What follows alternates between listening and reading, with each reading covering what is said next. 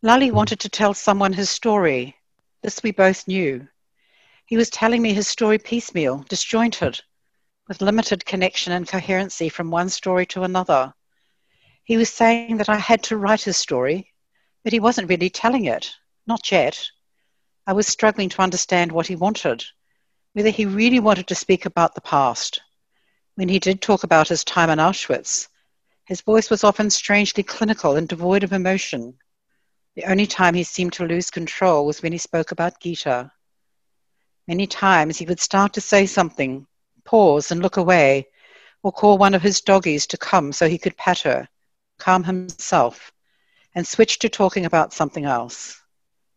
Then one day, as we sat there with him, as so often, circling the story, touching upon it, and then quickly darting away, something occurred to me. Lale seemed comfortable talking with me, welcomed me warmly, was indignant if he felt too long had gone between visits. But he was the one doing all the talking, and now our meetings had taken on a strangely artificial feeling. It was as though we were stuck in the lobby, twiddling our thumbs, waiting for something to begin. He'd asked me very little about myself, and I had responded very blandly to his questions. I told him the names of my husband and children, told him about my work. The most intimate detail I'd given him was my mother's maiden name, back on the first day we'd met.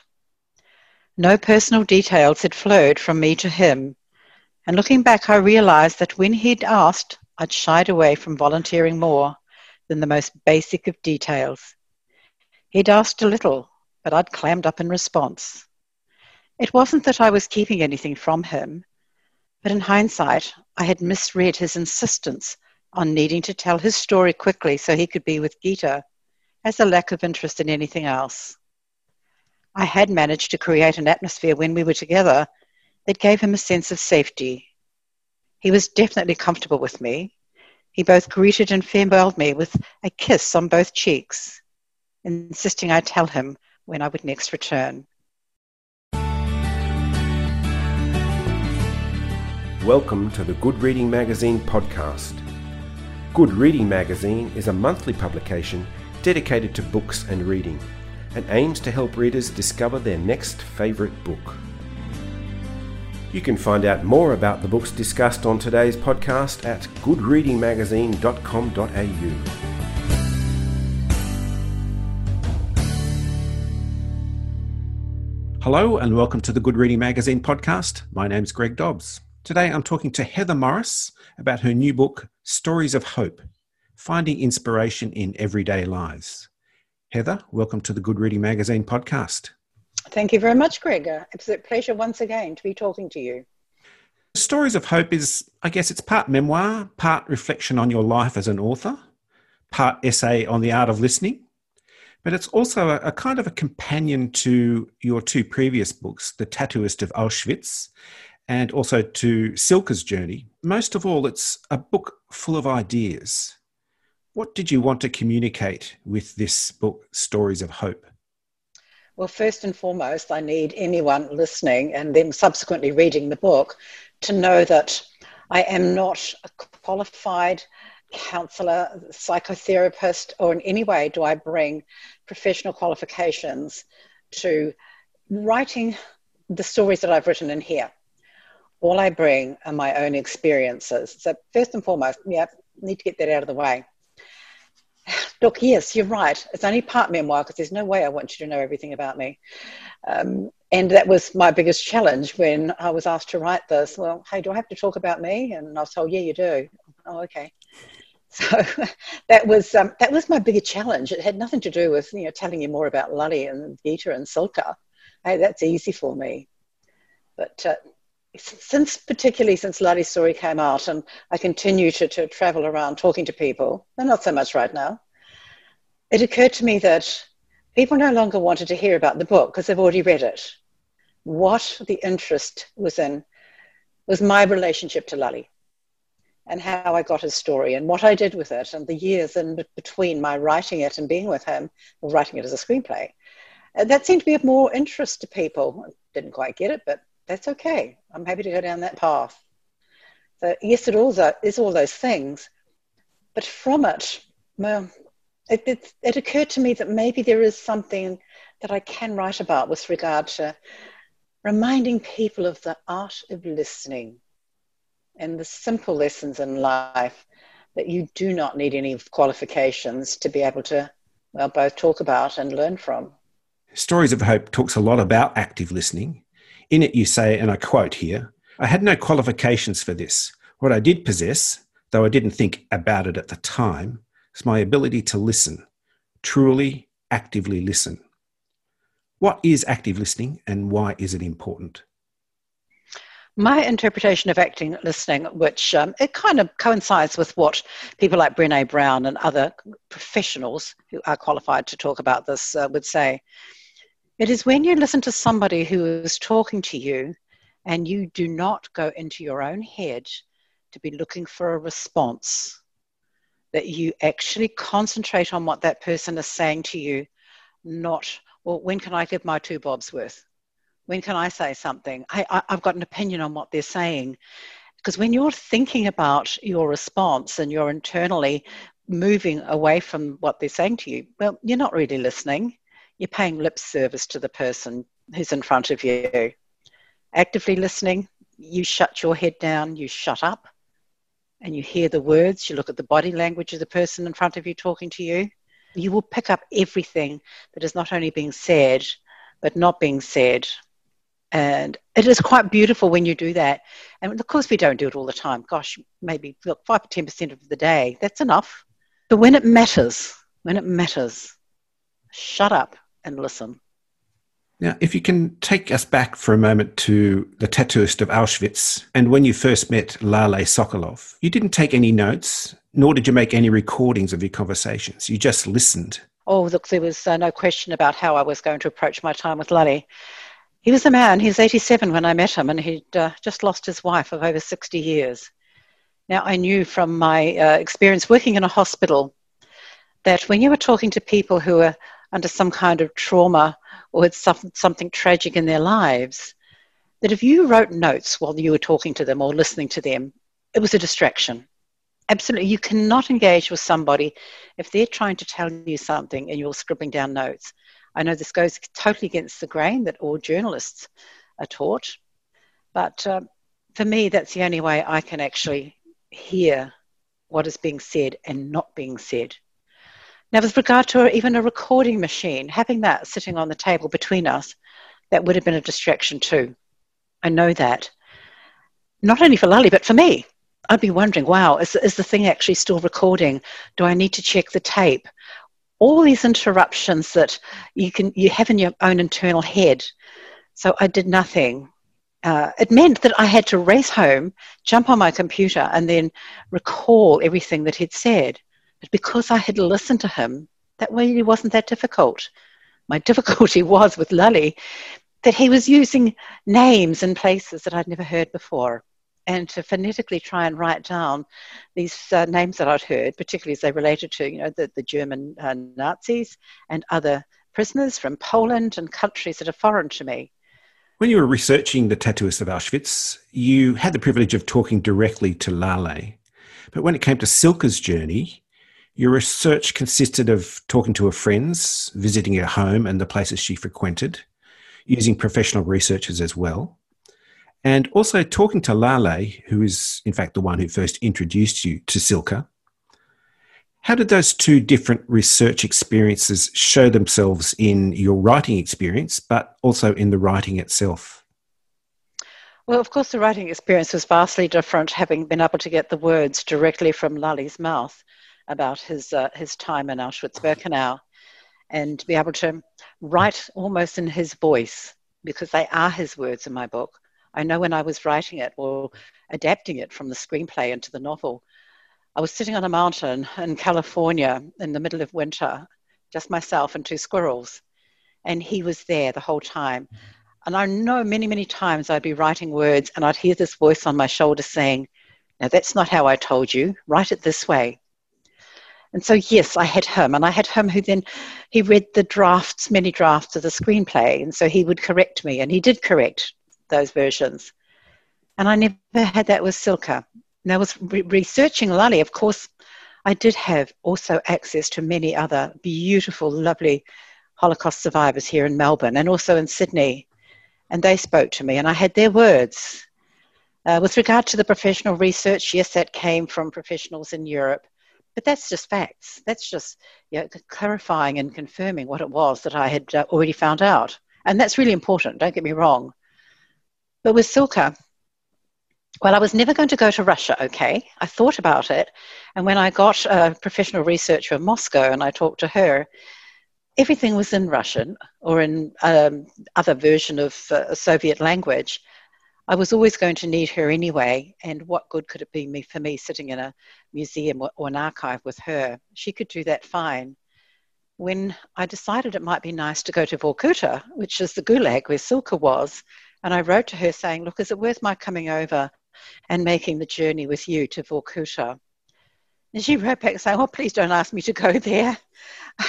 you know, it's the coldest goddamn place on earth.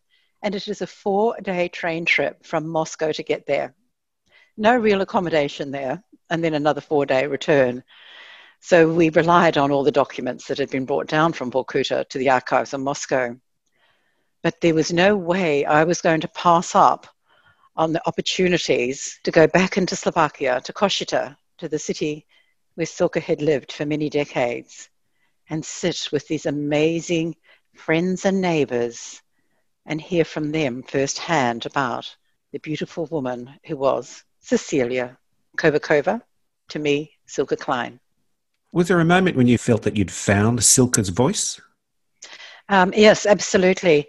And it came in the strangest place, actually. It was, well, of course, it was helped by talking to people who knew her, and they all knew little bits about her, all quite different. And it was quite wonderful sitting in a room with about 20 um, neighbors of hers, and one of them saying this, and I've got two translators there with me. It was hilarious because they're all talking at once, and my poor translators are trying to grab the snippets which are important. But these people got caught up in talking about Cilka themselves and saying, Oh, I didn't know that, as they're sharing what they knew. Slovakian authorities came on board and they were really, really helpful, allowing me access to documents about Cilka and her family, birth, deaths, and marriage certificates. I got to sit in the offices and read these amazing documents. They're all written in journals, these huge big journals, they're not online. And to be able to see them and then trace her family and where she came in her family, it was quite fascinating. And that's where I learnt about her. The actual uncovering of this young girl, Cilka, that came when we went to the town of Bardejov, where she had lived and where she was taken from. And aside from being able to see her, her school records there, which we were shown, I also met people there who knew her family. They were elderly men, and they had also spoken to their fathers and their parents who had known her parents. And one of them showed me a photo. And this is where I learned about Cilka, the young girl. It was a photo taken her birthday. We think she's either 14 or 15 she's sitting in a car with her family. Now, it's an open top vehicle, the sort of thing you used to see Hitler driving around in, totally open top. In the back is Cilka's mother and her two sisters. And in the front, it's pointed out to me, is Cilka and her father. And it's Cilka behind the steering wheel because she insisted on being behind the steering wheel because she drove that family. She was the fourth in that family and the strong, determined young girl. You can see it on her face sitting there. This is who I am. And that enabled me to know that there was that strength back then that enabled her to survive these two horrific, evil periods in history. In the process of writing, you met and talked to a lot of people, many of them with stories to tell. Aside from those of Lale, Gita, and Cilka, does anyone in particular stand out for you? And then might we encounter them in perhaps your next book? Oh, yes, you just might. There have been many, Greg. Here's the thing uh, uh some amazing storylines have come to me. And um, some of them, because I haven't got the time, and let's face it, I don't have the years left in me either, to be able to sort of stockpile them and come back to them. Well, let's just say that uh, there have been several that have been passed on, and uh, you will hear about not from me but from others. But yes, there is one story, and in Stories of Hope, I give you a little teaser at the back. Here, I, I want to introduce you to three sisters. They were 15, 17, and 19. They were from Slovakia, from Vranov, the town that Gita came from. And I found out about them early hours of one morning last year in South Africa. I was there at a book festival and I returned late to my hotel room. Yeah, I'd had a couple of wines. It's a wine region. It's called Franschhoek. It's a source of inspiration, isn't it? Pretty much. But um, I didn't need inspiration from the email that I read from a man who lives in Canada. And he wrote telling me that he was visiting his mother in Tel Aviv. At the Toronto airport, he picked up a copy of my book and took it with him to read on the plane. He brought it out the day after he arrived and left it on the coffee table to go back to reading it. And his mother walked past, looked down at it, and commented, That must be about Lale and Gita. She looked at the number on Gita's arm, and she looked at the number on her own. Three away. Her sister's is two away. She remembered Lale tattooing her number. Gita had visited her and her sisters in Israel back in the 70s and 80s. So, of course, she recognized the title and that number on that arm. Now, that was enough to have me immediately responding. And uh, by the time I'd got from Franschhoek to Cape Town, we'd had a phone conversation as well with this beautiful 93 year old lady in Tel Aviv. A few days later, I was in Johannesburg. And I was talking to my publishers in London saying, I have to go to Israel. I need to talk to this lady, and she's begging me to come. I'll go back to Melbourne in a couple of days and arrange to go there. And Kate, my publisher in London, said, No, you won't. You'll go there directly from Johannesburg. We're rerouting you. I complained, but Kate, I've run out of clean knickers. She said, I don't care. We'll send you clean knickers to the hotel we're putting you up in. And yes, uh, within 48 hours, I uh, arrived bleary eyed in Tel Aviv. No language, no money, not knowing where I was. And that began this journey that I now have with Livia, Magda, and Cibi. Livia and Magda are still alive. In 94 and 96, I was back there in Israel in January, spending more time with them. And I am going to be so, so delighted to tell this amazing story because it's just not a Holocaust story. The story of these three girls who survived the Holocaust, yeah, nearly three years in Birkenau got back to Slovakia only to be rejected by the country that they were born in. So, what does young girls do, or young women? Well, they go into the forests of Czechoslovakia and they train to be freedom fighters, don't they? Find their way to Palestine, smuggled on a boat, each with a gun in their pocket. I think you might be giving a bit too much away there, Heather. You know, I never mind giving away my stories. I'm always happy to say they have happy endings up front. And um, yeah, because there's so much more to the little bit I've told you. They're just teasers. Do you ever reflect on this good fortune you've had, this confluence of time, place, and people, people who are ready to talk? Does that ever make you think how fortunate you were to be in that position at that time, in that place with those um, people? Absolutely. Absolutely.